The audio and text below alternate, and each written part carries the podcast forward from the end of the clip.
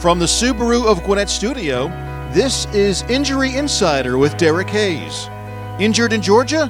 Make the right call to the law office of Derek M. Hayes at 404 777 HURT. Injury Insider is presented by Status Home Design, your one stop shop for all your home and gift needs. Hello and welcome to Injury Insider with Derek Hayes on Business Radio X. We are broadcasting live from the Subaru of the Gwinnett studio in the Sonesta Gwinnett Place Atlanta Hotel. This show will answer legal questions and debunk personal injury myths with insight and expertise. For nearly 25 years, Derek Hayes has exclusively represented injured parties in Georgia. Now he'd like to put that knowledge to work for you. My name is Lita Brooks, and it's my pleasure to introduce the star of the show, Derek Hayes. Good afternoon, Derek. Good afternoon. I like the star of the show. I need a, a parking space in the front of the building that says star of the show. Star- no, you're not getting that. I'm changing that. I'm changing my intro for the next show. I like that. I'm though. just kidding. I'm just kidding. All right. Wait, before we begin, a quick reminder that Injury Insider is brought to you by Status Home Design, your one stop shop for all your home and gift needs, and the new Status Market and Design, your online marketplace for all things for your home. Also brought to you by the Law Office of Derek M. Hayes, injured in Georgia. Make the right call to the Law Office of Derek M. Hayes at 404 777 HURT.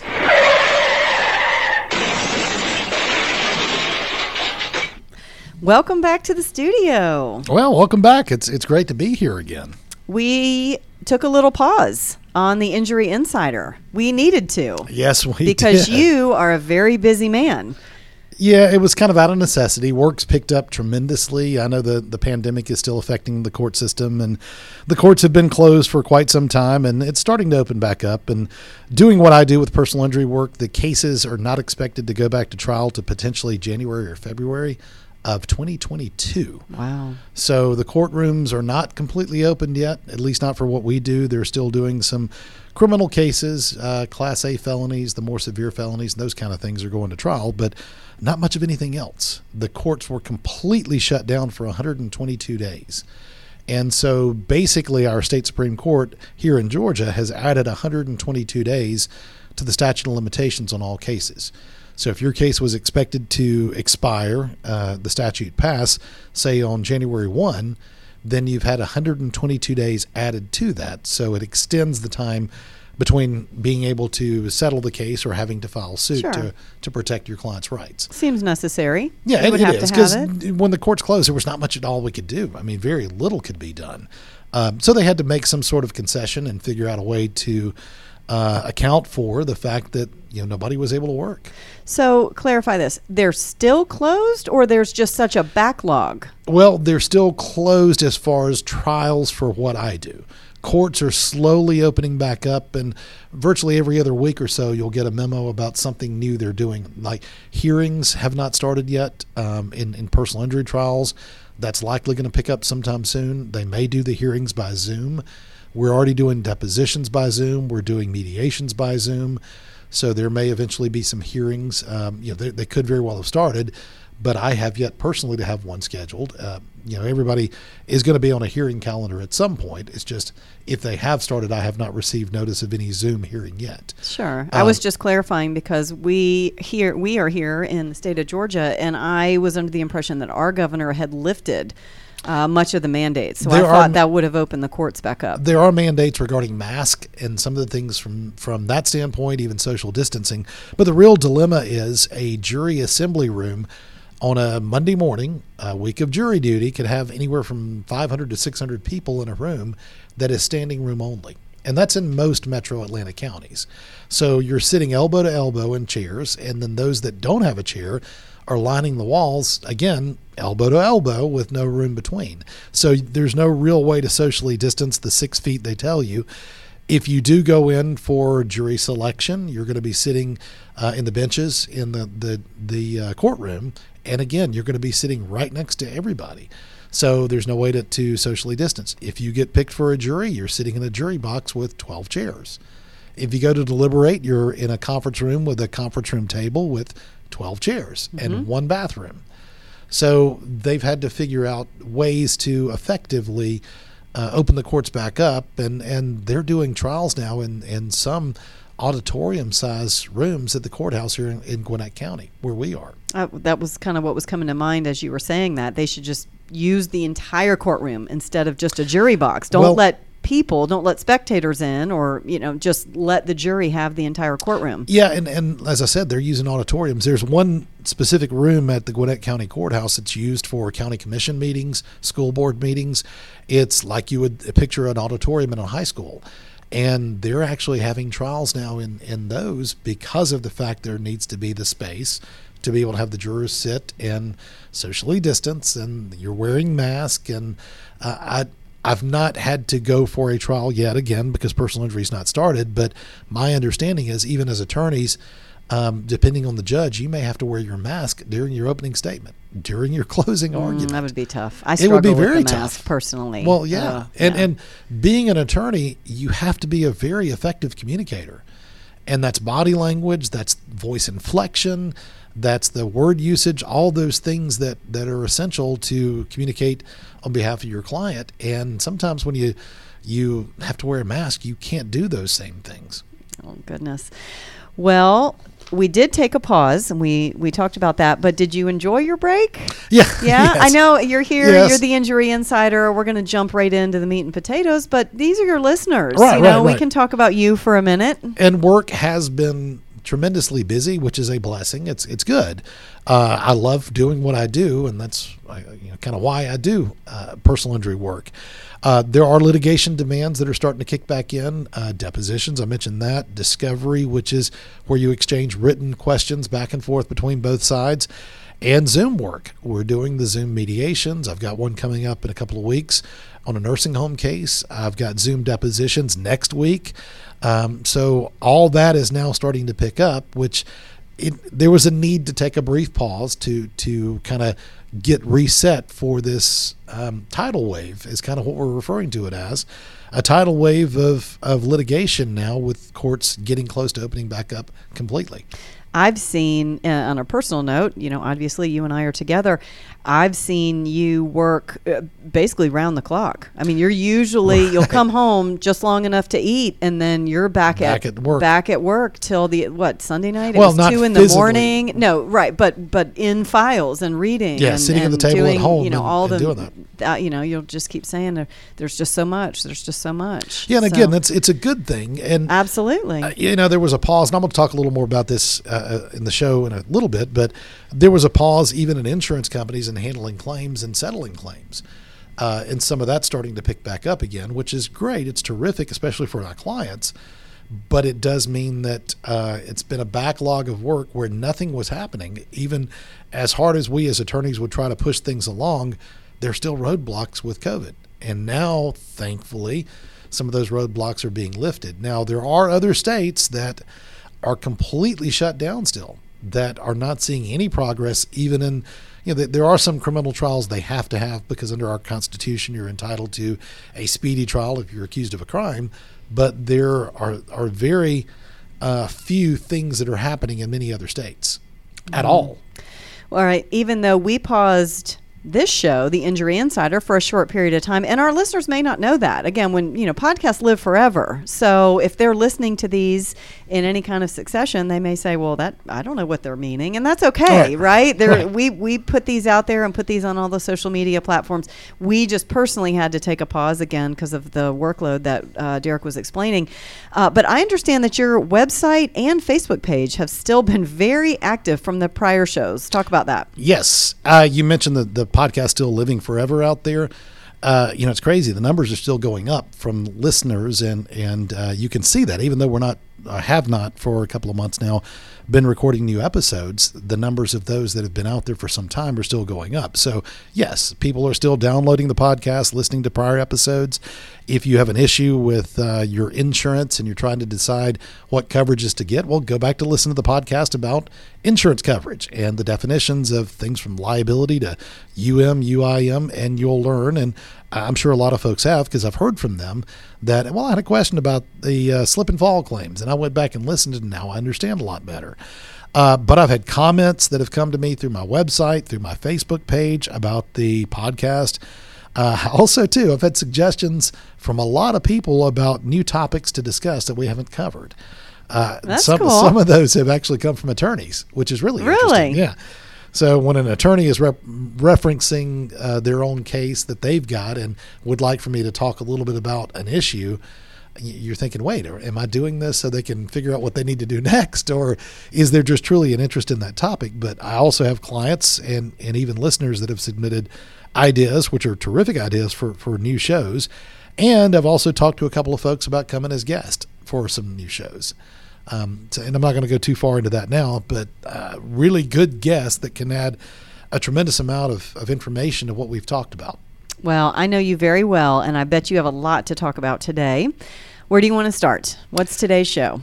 Yes, I do. And I mentioned it just a minute ago, all the comments from listeners. And one listener in, in particular, that the question they posed really kind of led me down a path to, to say, well, I need to do an entire show about that. Okay. And so it inspired me to, to dedicate this show to that uh, about car insurance in general, um, you know, things about how rates have almost doubled during the pandemic in some areas, and really car insurance rates in general. The, the question itself is very simple, but the answer isn't. Uh, the question is why is Georgia car insurance so expensive?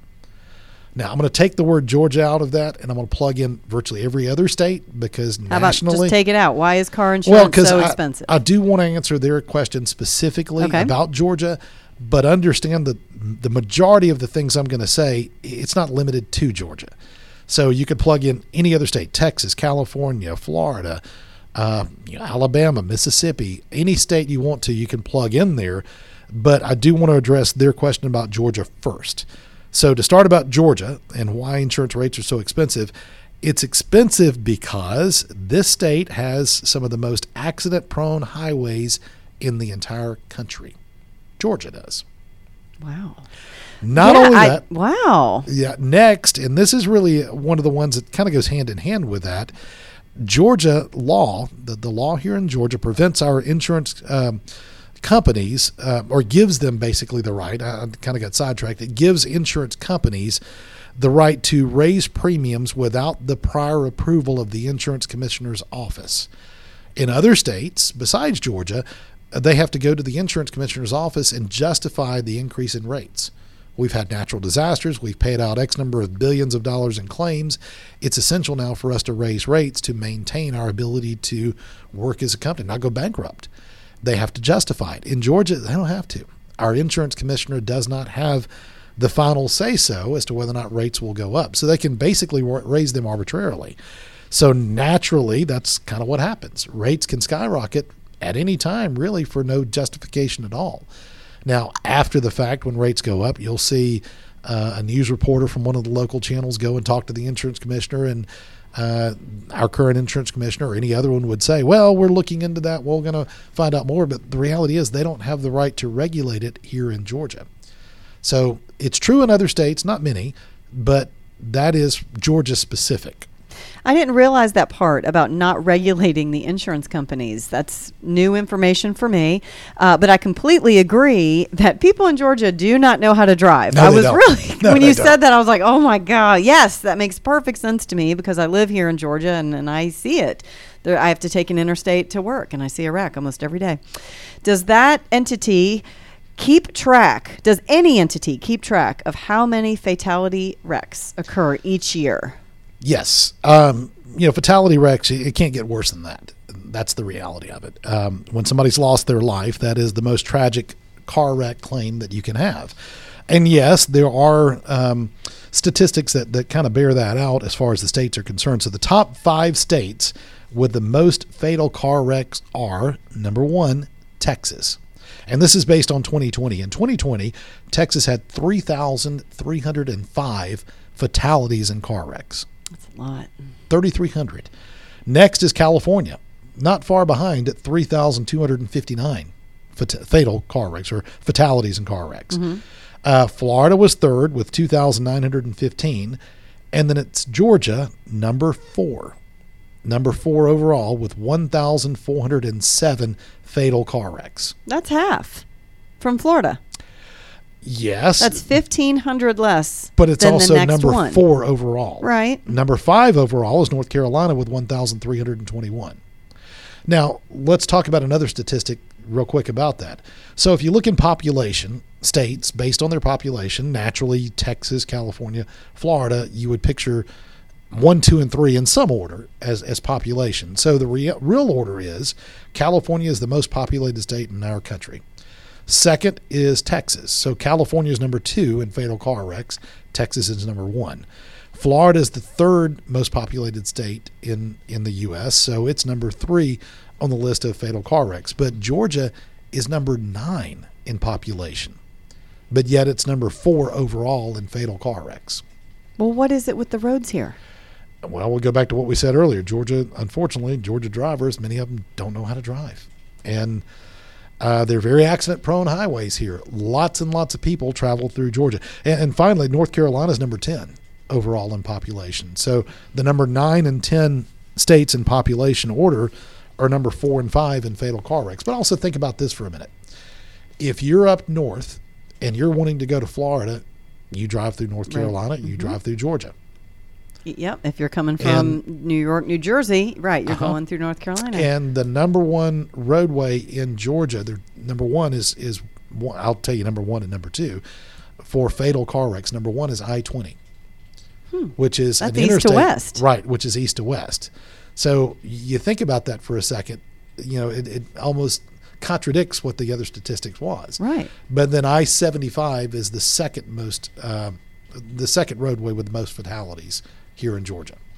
So going east to west, that roadway I twenty has the most fatal car wrecks every year. I seventy five that goes north to south has the second most fatal. I wonder wrecks. if it's because I 20 isn't as heavily traveled. There's not as much traffic on I 20 in a lot of places. I mean, I've taken I 20 and gone towards Augusta. It's wide open. Yeah.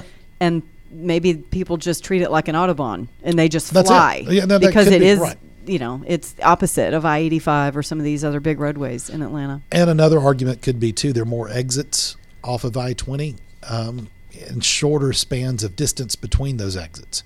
And merge lanes are the number one lane where car wrecks occur. I always want to know why.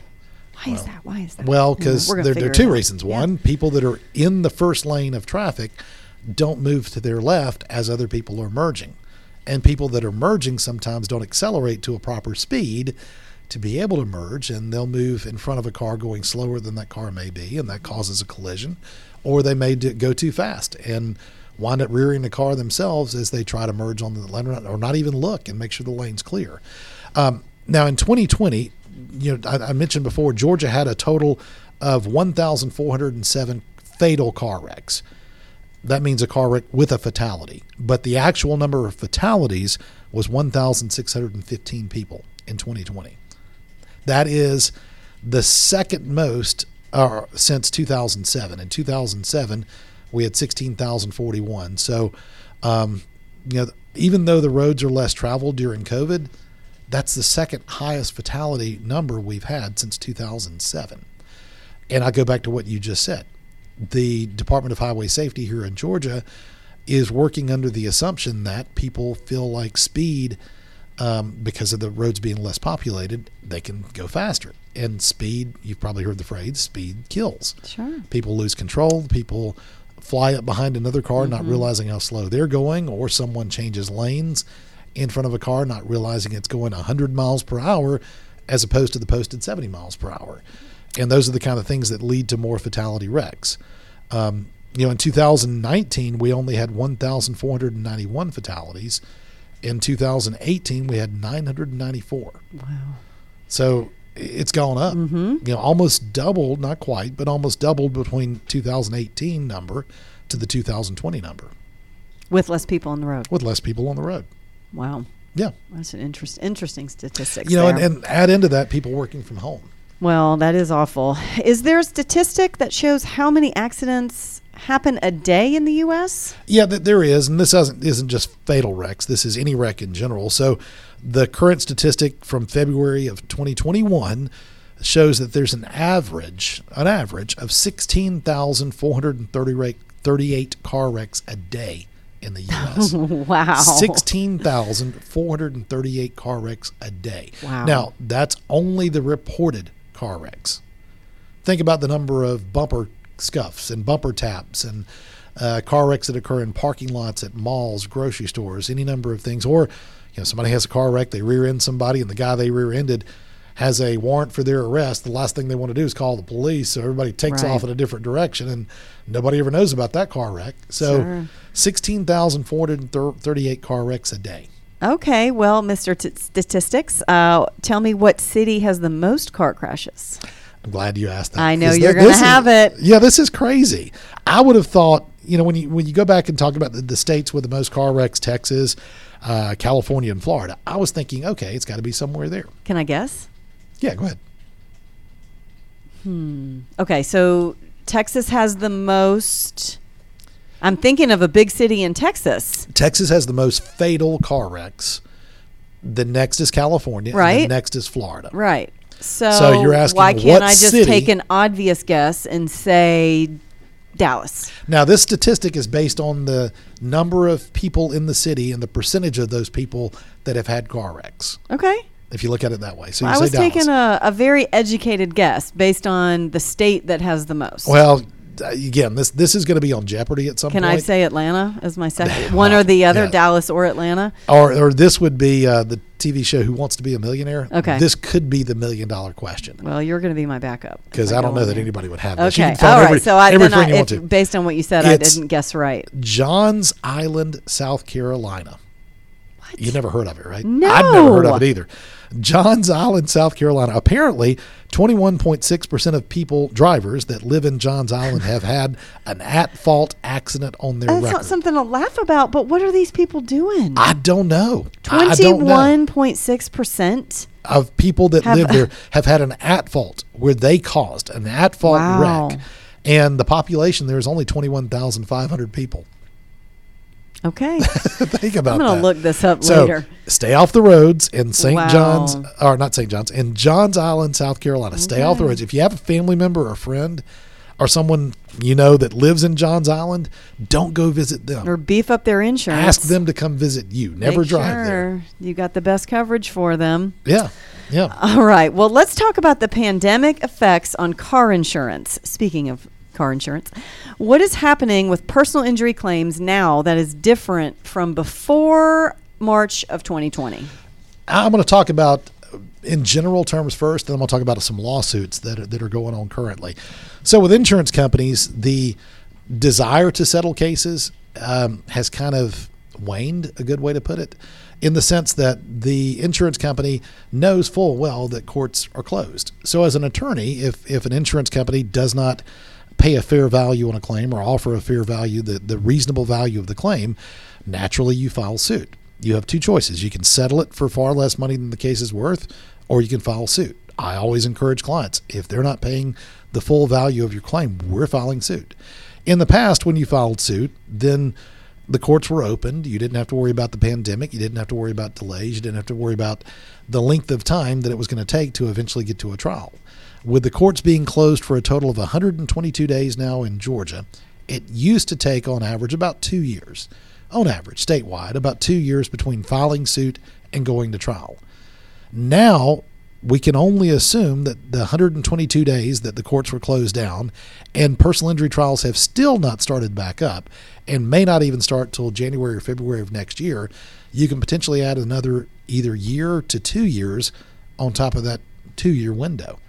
So until the courts kind of clean this logjam, it could be three or four years before cases eventually go to trial, just languishing in litigation with nothing happening. Something's going to have to happen to clean that logjam up.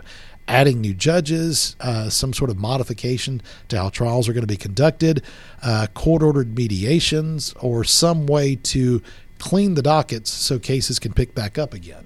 So in Georgia, we've seen that delay. We've seen that stall. We've seen insurance companies um, sit on money and earn interest on money that's sitting in their bank account drawing interest as opposed to paying a claim. You know, if you have someone who's unfortunately killed in a car wreck and there's, say, $100,000 in liability coverage, the insurance company can look at that one of two ways. We can do the right thing and we can go ahead and tender and pay our full $100,000 for this grieving family that's lost mom or dad or their child. Or we can sit back, keep that $100,000 in our bank account, draw interest on it for another three, four years, maybe even longer, and then pay it That before it goes to trial. that's heartbreaking for the families. Oh, and absolutely it is. So what if uh, you used a fatality as an example, but let's just say it was me and I get in a car accident and I'm out of work because Sure. that car accident really messed up my back or broke my leg Uh-huh. and they won't pay. And throw in that you've had surgery of that leg. Right, right. I'm, because I've of got the all these the medical injury. bills. I'm I've been out of work. Right. And so I pursue a claim, even just to tender limits on my own policy. Yeah. And and don't think that that hospital is going to wait for you to get that money to start knocking on your door and going, "Hey, you got this bill out here. Where, where's the money?" Yeah, medical bills and turn it over to a collections company intimidating. and affecting your credit score and all those things that can happen if the bill sits out there unpaid for an extended period of time. So, you know, unfortunately, times are, are very difficult, and some people are likely forced into settling uh, for a number that normally would not be uh, an appropriate number for their case just because they can't wait. And insurance companies can prey on that misfortune and basically use it against someone to satisfy a claim for far less than what the real value would be or should be. Uh, but I reference lawsuits. There have been lawsuits filed about insurance rates because I don't want to get too far off topic. Okay. This was a question about rates. Um, insurance companies during the pandemic, you know, initially they talked about, well, we're going to refund some money. We're going to, um, you know, cut our, our prices. In fact, discounts varied from fifty dollars to hundred dollars, which was a one-time refund that a company called Acuity gave to their insureds. Uh, there was a twenty-five percent reduction in bills from March until May with State Farm uh, a 15% credit that Geico gave to their customers. So different companies had different ways of, oh, we're going to, you know, give you a kickback, less cars on the road. You're not driving to work. You're working from home. So we'll give you some of this money back and save you money on your premiums. Uh, but in reality, as soon as that window of time was over or that very limited discount was over, well, they went back to where the rates would normally be. In some cases, they increased them above what they had been prior to the pandemic. So some states have now had class action lawsuits filed. In fact, in Nevada, um, they filed suit against 10 of the major auto insurance companies just, uh, I think, Tuesday of last week or maybe the week before, contending that the companies were charging excessive insurance premiums during the pandemic. Um, in fact, the, the specific companies were State Farm, USAA, Geico, Acuity, Liberty Mutual, Farmers, Progressive, Travelers, Nationwide, and Allstate. I refer to those as the big boys. Right. Those are the big players in, in the, The insurance industry. Right. Sure. And virtually every one of them, there's not many that aren't on that list that would fall into that big hitter category. They're all being sued, 10 of them, in a class action lawsuit for raising their rates during the pandemic. Again, we go back to Georgia not regulating what insurance companies do. So clearly, Georgia's not on the list of states that are filing suit. But other states have done the same thing. They're, they're filed, they filed lawsuits in New York, uh, I believe Michigan is one of those states. So many states have now stepped in on behalf of their citizens to try and regulate and control what insurance companies have done. And if you look at the profits for insurance companies during the pandemic, uh, there's been a record turn on on uh, the profits. Um, so you you can't out of one side of your mouth say, well, we're going to give you discounts, we're going to give you kickbacks. You know, there are less cars on the road, less likelihood of a car wreck, and then out of the other side of your mouth say, well, we're going to raise your rates too as soon as this little period of a discount's done. Okay, I remember when I got my insurance, and it's just a coincidence that my ex husband is my insurance agent, and he based my rates on my credit score. I had never heard of that before. I thought it was in uh, more age and, and where I lived. Sometimes it's very zip code, but he said it was on my credit score. Yeah, and that's one of the crazy things about insurance companies and, and determining rates. So it's all about risk. The higher your risk is as a driver, the higher your rates typically be. I use the example of a 16 year old male driver in a convertible, souped up sports car. Doesn't matter what it is. And then you put a 40 or 45 year old man or woman in a minivan who's never had a ticket, never had a car wreck, never had any claim whatsoever on their history, and you go to insure that that middle-aged person on their minivan compared to that 16-year-old boy, and boys' rates are always higher than girls in that convertible sports car.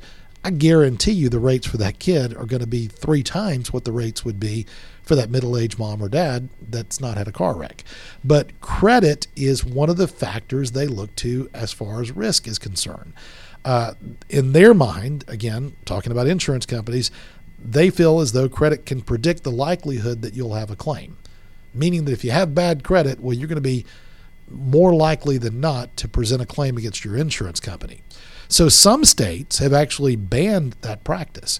It is illegal in California, Hawaii, Massachusetts, and Michigan to determine your rates based on your credit history. Oh, okay. Which is great. I think it should be everywhere. I mean, think about this. If if you are a person who's worked, you know, for 10 years of your life, you're in your mid 30s maybe, and you um, unfortunately you lose your job uh, because of some you know other injury or your company's downsized and your company goes bankrupt that you work for, and your spouse is out of work. She, he or she's um, you know same thing. They've had something going on with their work, and you fall on hard times. We all through the course of our lives are going to have some period of time that's difficult.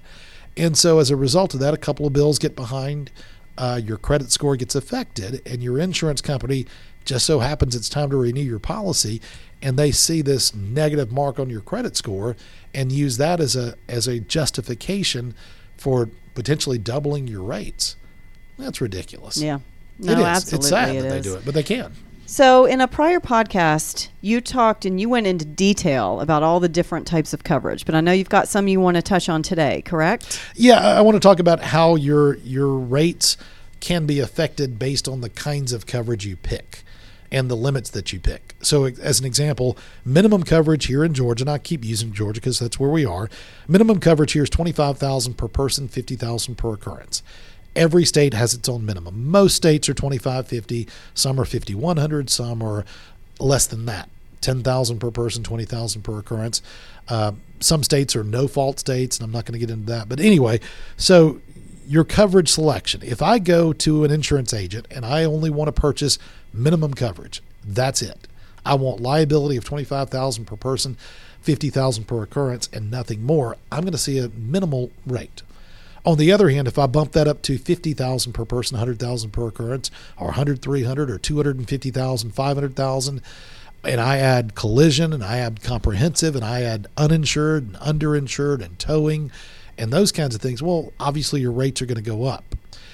However, there are parts of that that are essential, and I, I say this all the time. I strongly encourage people to at least have UM, uninsured motorist, which comes hand in hand with UIM, which is underinsured motorist. Statistically, there are 12.7%, I think it is, of Georgia drivers, again, Georgia, that have no insurance at all. So, with that being said, if you have no UM coverage and you get hit by one of those uninsured drivers, you have no recourse for your claim except for going after that person. And someone who doesn't insure their car, there's a pretty good chance they're not going to have any assets to pay any kind of verdict against them anyway. So, your coverage No. selection. I know. I'm just sitting here nodding my head know. like, yes, it's all very valuable information. It It, makes me want to go rate. look at my policy. Um, all right, but I know your deductible. It also factors into this. Yeah, that's a good point too. So deductibles, you can pick your deductible. Obviously, the lower your deductible is, generally the higher the rate is. The higher the deductible, the lower the rate. So if I have a $250 deductible, well, I'm going to see a, a certain amount for and my premiums for that deductible. If I bump that deductible up to $1,000, my rates are going to be a little bit lower because if an incident occurs, I'm going to be paying $1,000, the first $1,000 out of my pocket. So, say for example, it's a collision claim. And we've talked about collision before. Collision is if your car is parked on the roadway overnight, uh, nobody's in the car, you're in bed asleep, and you wake up the next morning and somebody hit your car and left uh, and you've got severe damage, or you're in a parking lot, somebody hits it. That's a collision claim. So if your collision deductible is $250, well, your rate for that part of your policy is going to be a little bit higher. If you have your deductible raised to $1,000, and let's say it's $900 of damage done to your car, well, the insurance company's not going to pay a penny of that. Because it's below your deductible. Whereas if your deductible is 250, you're only going to write a check for 250. They're going to pick up the balance to pay that full $900. Well, here's another question. What about car insurance history? What if I'm the best driver ever? I've never had a ticket or a wreck. Should that play into it? Yes, it, it, it can, but but they're also, and I'm not talking necessarily completely about that. When you talk about coverage history or car insurance history, I, want to talk more about the first time ever buying insurance. If I am 16 years old and I've got my license and I am personally personally purchasing my own insurance, I'm going to see an extremely high rate, like I talked about. I'm a- Sure. I'm a well, that kid. makes perfect. Well, but if I'm just out of college, I'm 22, 23 years old, 24 years old. Mom and dad are not going to insure me anymore. I've got to go get my own policy. I've never had a car insurance history uh, where I've paid premiums. Then my rate's going to be a little bit higher because I'm considered to be a little bit greater risk. Or if I'm later in, in age, I'm in my 40s, I've never driven before. And for some reason, I decided, yeah, I'm going to finally get my car car license and, and buy a car and and I uh, driver's license and I get a car. I'm going to see high rates because I have no history of driving. Another issue is coverage gaps. If I had car insurance and for some reason financially I stopped paying it and my insurance canceled, and by the grace of God, I thankfully never had a wreck or never had a claim, and I went for six months with no insurance at all. And then I go to pick insurance back up again, they're going to see that I went a window of time without any insurance. And that's going to affect the amount of money I'm going to have to pay in my rates because, again, I'm a risk at that point. Hmm. Well, okay. No, I get it. I was just going to ask a question, but I don't know if it's super relevant. So here's an example. Let's say I'm, you know, me over here, Lita. I have my own car, have my own insurance, and then I meet you. We buy a car. Now you're insuring it, Sure. Okay. But they'll look at my history as an insurance right? But then I go back. Now, now, right. Let's say we have a car together, but it's on your policy, so Okay. Mm-hmm. I'm not on it. Okay, so now I go back and I say, no, uh, I need a minivan because I got a gazillion kids over here. I'm going to put it in my name, so I go back to having my own insurance. Mm-hmm. So, so I just had a big gap. No, what that's not the gap I'm talking about. The gap Okay. I'm talking about is if your insurance canceled. Okay, I have a car.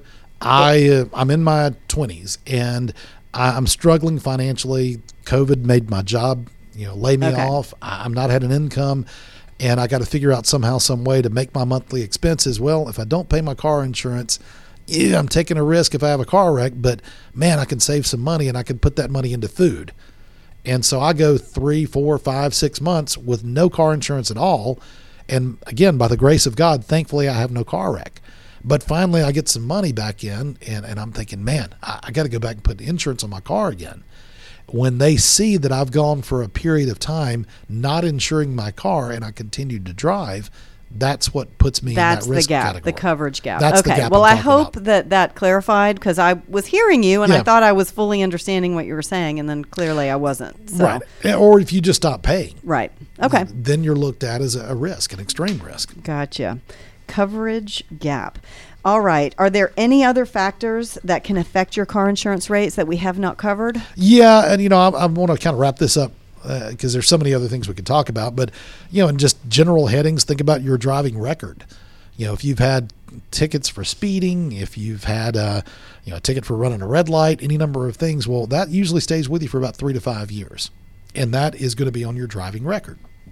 That will also affect your rate I would have thought longer.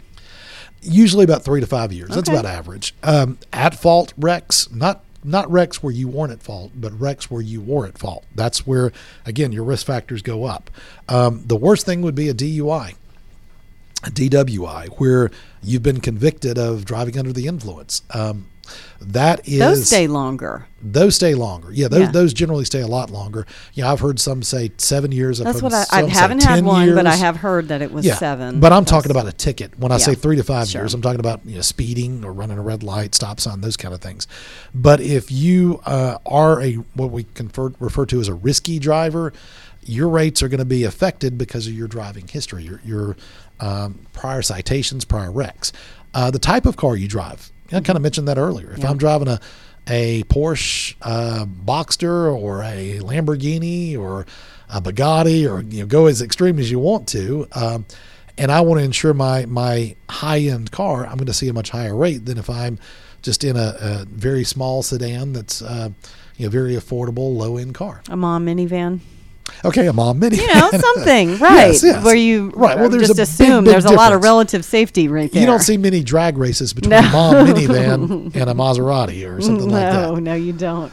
All right, age and driving experience. That's what I was talking about. Yeah. So Okay. the older you are with Mm-hmm. a clean driving history, you're going to see much, much lower rates. Usually, that 22 years of age, you know, some companies it's maybe around 20 years old. Uh, you're going to see the fact that you're still considered to be a new driver, but also you're still in that risky driver category. Most speeding tickets are for younger people, newer drivers, or kids that are you know wanting to race their buddy or are kind of ignoring the law and, and going 55 instead of 25.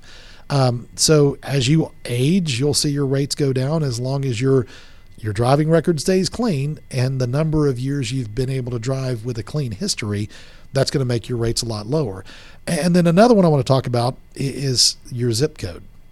Yes, I brought that up. Your zip code. Didn't I say that earlier? Like you- I you may think it's you know doesn't isn't that one of the things? Oh, I said um because he he based mine on my credit, and I thought it was more age and zip code. So zip code, let's talk about that briefly. The zip code, they look at the crime statistics. And if you're in a zip code Oh. where car break-ins uh, are you know, slash tires, vandalism, if that's an extremely high crime rate in the area where you live, your zip code, your rates are going to be higher than someone who's not in an area where carjackings, uh, where vandalism, tires being slashed, where uh, you know car break-ins are very very low, very minimal. Your rates are not going to be high because it's a less risky zip code than that high risk zip code. You know, inner cities, you see a very high rate for most people who have cars. Uh, especially in areas where they're not on a parking deck or an area where it's, um, you know, they'll even ask where you live and they'll know whether or not your apartment complex, your condo, your townhouse, your penthouse, if it's a uh, guarded, gated parking lot, you're not going to be necessarily grouped in that person who is in a high crime rate area who has to park in their driveway or on the street. But yeah, your zip code can affect the rate you pay for your car insurance. Um, you know, other things are if you own a home, you're considered to be more responsible. Again, craziness, but they'll look at those things. Yeah. Uh, marital status. Married people tend to be better drivers than non-married people. That's interesting. It is Yeah. statistically, you can bear that out. Statistics, sure. Okay. Mm-hmm. The higher the education, generally, I'm just nodding my head. Yes, that makes generally, sense. Okay. uh, occupation. Mm-hmm. Certain occupations are higher risk drivers than others. Again, I know it sounds crazy, but these are all borne out in insurance statistics and things they look to in determining your rate. And the final one's gender. I I think you already know the answer, but what gender you think typically pays a higher rate? A male, Male. or a female? Yes. yes. But people always complain about female drivers. Yeah, you've probably heard that phrase before. I personally don't, but you've probably heard Out of the two of us, I'm the best driver. Okay, whatever. But anyway, so yes, your gender is also uh, an effect on what your rate will be. Well, extremely interesting. I feel like I've learned a ton. I'm literally, and I know this is a podcast, so our listeners can't see me, but I'm just sitting here nodding. Yes, yeah. Oh, it makes perfect sense. So I hope you guys listening got as much out of this as I have.